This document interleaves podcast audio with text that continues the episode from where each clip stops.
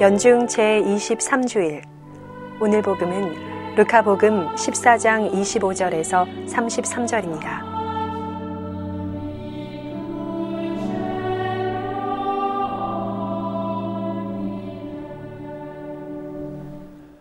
루카가 전한 거룩한 복음입니다. 그때 많은 군중이 예수님과 함께 길을 가는데 예수님께서 그들에게 돌아서서 이르셨다. 누구든지 나에게 오면서 자기 아버지와 어머니, 아내와 자녀, 형제와 자매, 심지어 자기 목숨까지 미워하지 않으면 내 제자가 될 수 없다. 누구든지 제 십자가를 짊어지고 내 뒤를 따라오지 않는 사람은 내 제자가 될 수 없다. 너희 가운데 누가 탑을 세우려고 하면 공사를 마칠 만한 경비가 있는지 먼저 앉아서 계산해 보지 않느냐. 그러지 않으면 기초만 놓은 채 마치지 못하여 보는 이마다 그를 비웃기 시작하며 저 사람은 세우는 일을 시작만 해놓고 마치지는 못하였군 할 것이다. 또 어떤 임금이 다른 임금과 싸우러 가려면 2만 명을 거느리고 자기에게 오는 그를 만 명으로 맞설 수 있는지 먼저 앉아서 헤아려 보지 않겠느냐. 맞설 수 없겠으면 그 임금이 아직 멀리 있을 때 사신을 보내어 평화 협정을 청할 것이다. 이와 같이 너희 가운데에서 누구든지 자기 소유를 다 버리지 않는 사람은 내 제자가 될 수 없다. 주님의 말씀입니다.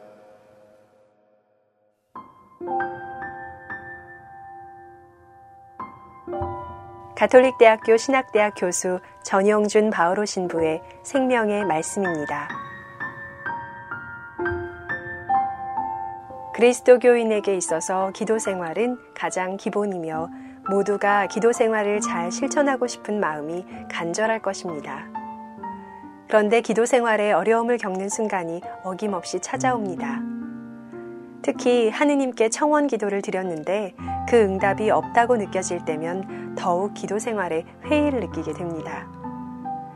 혹시 기도에 대한 응답이 내가 생각하는 시점에 내가 생각하는 장소에서 내가 생각하는 방식으로 도착해야 한다고 생각했기 때문은 아닌지요.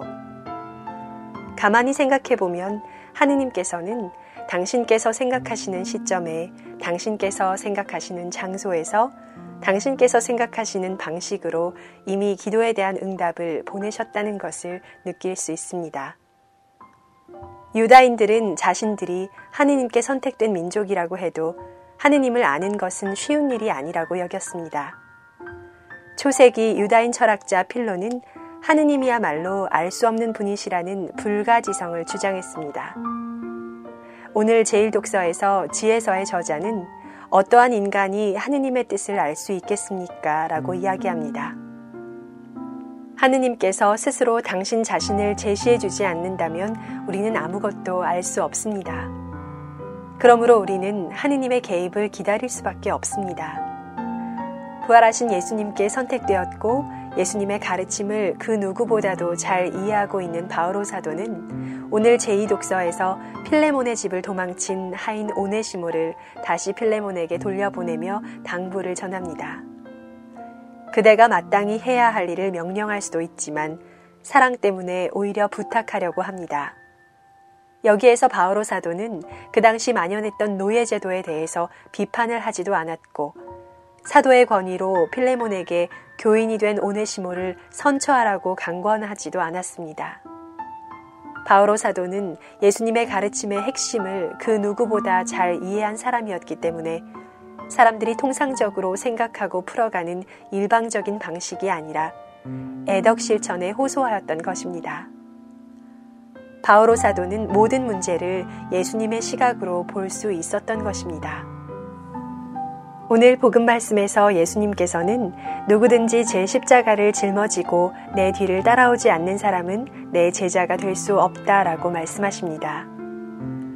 앞서 루카 복음사가는 예수님께서 기도하는 법을 가르쳐 달라는 제자들의 요청을 받아들여 주님의 기도를 가르쳐 주신 일화를 전하고 있습니다.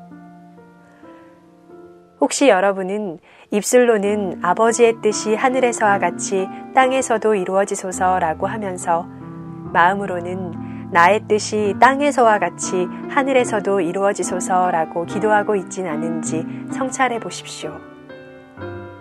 나의 뜻과는 사뭇 다른 하느님의 뜻을 헤아려 받아들이고자 노력하는 것이 어쩌면 오늘날 우리들이 지고 가야 할 십자가가 아닐까 생각해 봅니다.